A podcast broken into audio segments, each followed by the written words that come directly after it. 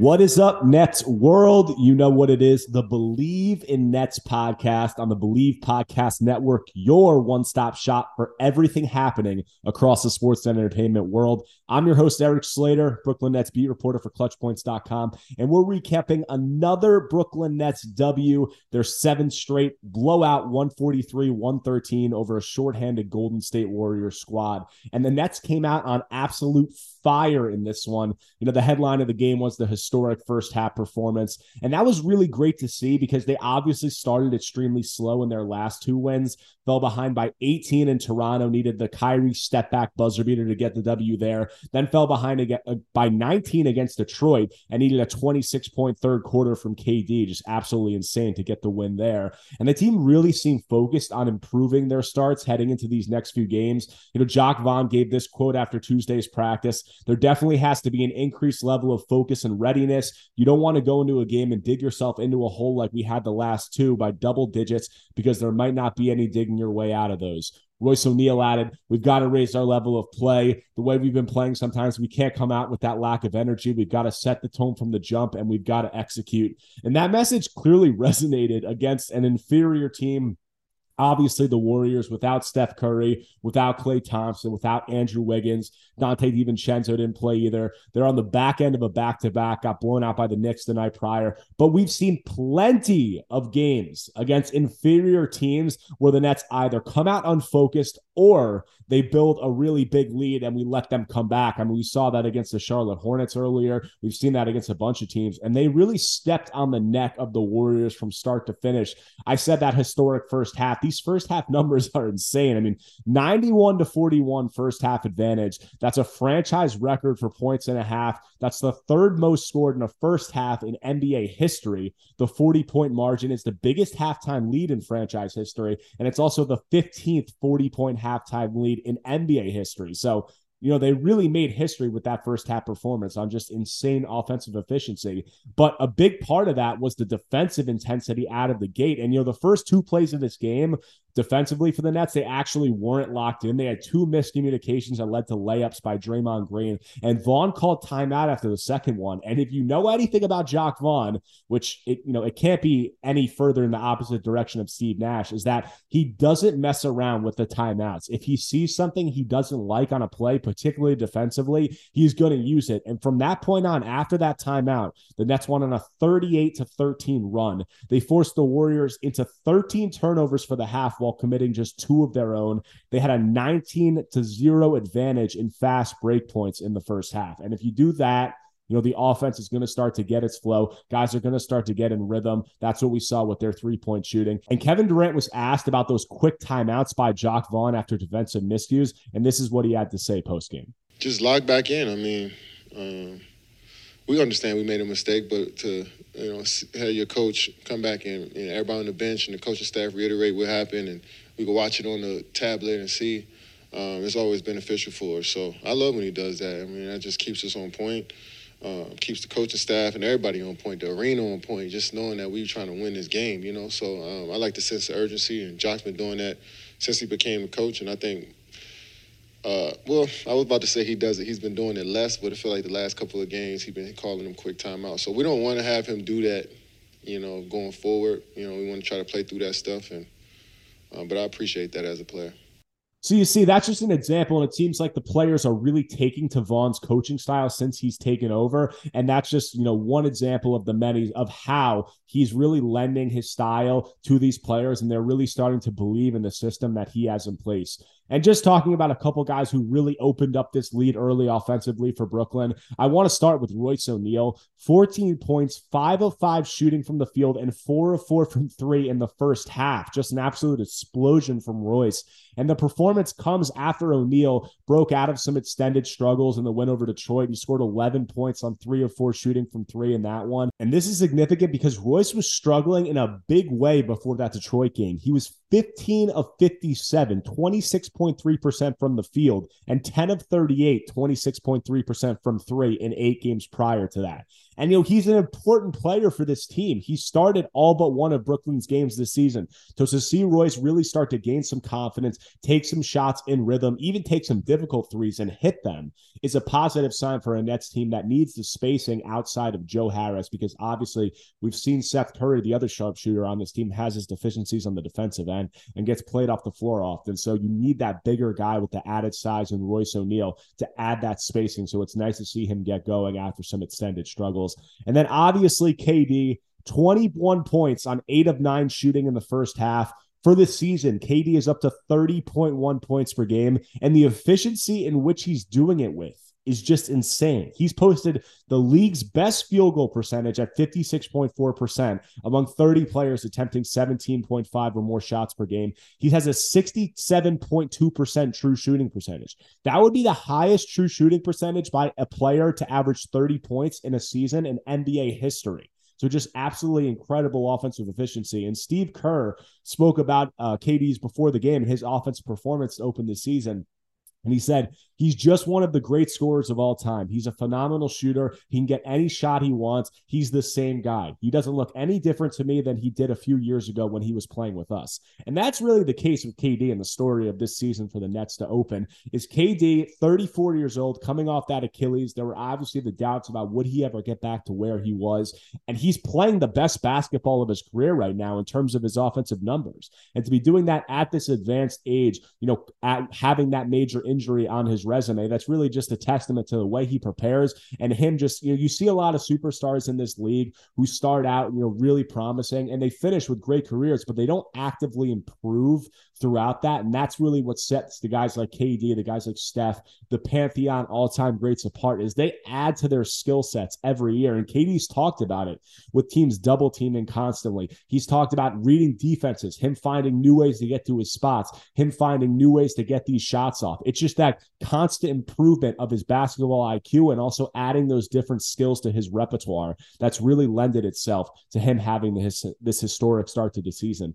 And, you know, KD is in the thick of the MVP conversation now, or he hasn't been, but he should be in my opinion. He hasn't been getting a lot of love. He's been getting a little more recently, but still not a lot. I mean, here are the current odds for MVP via FanDuel. Jayson Tatum and Giannis are tied for first at plus 270. Luka Doncic is third at plus 480. Nikola Jokic fourth at plus 700. Joel Embiid fifth at plus 1100. And KD comes in at sixth at plus 1200. And if KD keeps up these offensive numbers with this level of efficiency, I mean, you would expect a little bit of drop off, but if it's anywhere near that, and if the Nets keep winning, which if you look at their schedule, it's not that far fetched. The Nets played I think the most back to backs in the league the first half of the season, and they don't have many at all in the second half. So they have a big advantage in terms of schedule.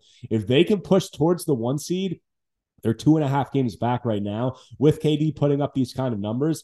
Plus 1200 is great value. And you can find that as high as plus 2500 on some books still. It was plus 3000 last week. So if you got it or get it at those numbers, I mean, good for you because that's some incredible value for KD to win MVP, given the kind of performance he's putting up and what with the Nets just streaking up the Eastern Conference standings. But obviously, getting back to the game, the Nets end up winning this by 30 points. Golden State cut it to 18 at one point in the fourth, but TJ Warren and Markieff Morris came up big. They hit back to back threes to extend it back to 24. And a few more guys I just want to touch on quick. You know, TJ Warren finishes with 12 points on 5 of 10 shooting. It was nice in this one because with the Nets up by so much, you got to see him get some of those ISO looks to show what he can do. And, you know, the biggest part of it for me was that he looked confident from three in this one. He hit two of three from deep. And that's a really good sign because, you know, TJ is a true three level scorer. He shot 40 plus percent from three in his last two seasons with Indiana. And that's a big part of his game alongside KD and Kyrie, or it will be. So it's nice to see that get going because it really hasn't been there yet with him working off his injury. He's looked great. He's an absolute maestro in the mid range game. He's played really, really solid defense. So to see him add that level to his game and start getting that three point stroke going has really been big. And then two more veterans. Patty Mills looked great after not playing since that thriller shorthanded win in Indiana. 13 points, five of five from the field, three of three from three. And he just looked confident, man. I mean, his stroke looked smooth as ever moving into those movement threes. And, you know, Patty gets a fair amount of hate in Nets world. And I understand the reasoning behind it. He's making $7 million for the next two seasons, and he's not in the rotation right now. And obviously, he's Sean Marks' boy. That played a role in the signing. And it doesn't look good when they let Bruce Brown walk for the same amount to go to Denver with how he's been playing as a high level point of attack defender, as a 40 plus point three point shooter, you know, an archetype of a player that they could really use to let him walk in favor of a guy in Patty who's not even in the rotation now. It doesn't look good. And I agree, it was the wrong move. But at the end of the day, Patty Mills is still a vet. He's still not a bad guy to have on your bench. He still brings that professionalism, which we saw in the Indiana game. I mean, what he did in that Indiana game with the shorthanded net squad, mostly young players in there, it was absolutely massive because he provided that calming presence, that veteran leader down the stretch. I mean, Patty Mills in that game played 34 minutes. He's 24 points on 10 of 20 shooting, made multiple huge plays down the stretch in the final minutes. So I understand the hate. I understand understand the issue with the nepotism and with him getting that that money over Bruce Brown, a guy who would probably be in the Nets rotation right now and be playing a significant role defensively or you know significant two way role. But I do think some of that hate can be overzealous at times because Patty does have some value to this team as a professional, as a veteran, as a guy who's won a title, and just as a guy who can, at the end of the day, can knock down shots off the bench if you need him to. Then another veteran, Markieff Morris, also had it going late. He stepped in and he's provided some good basketball in spurts. He hit three triples in the fourth quarter, including that big one, as I said, to extend the lead to 24. So just good performances across the board. I think the Nets had 10 guys hit a three in this one. They had a season high 21 threes. So they were really cooking from deep. Some more records in this one. The Nets recorded a season high 42 assists that's the most by any team in a game this season. That's the most by the Nets since 1994, and that's the third most in franchise history. Nine players reached double figures in this one, and that's tied for the most in franchise history. And you know the Nets are the hottest team in the NBA right now. They're on a league best seven game winning streak. The Knicks lost last night at eight games, so the next seven game right now is the the longest current active streak in the league. They've won 14 of their last 17. That's the best record in the league over that span. Over their last 15 games, the Nets are first in offensive rating, they're 12th in defensive rating, and they're third in net rating.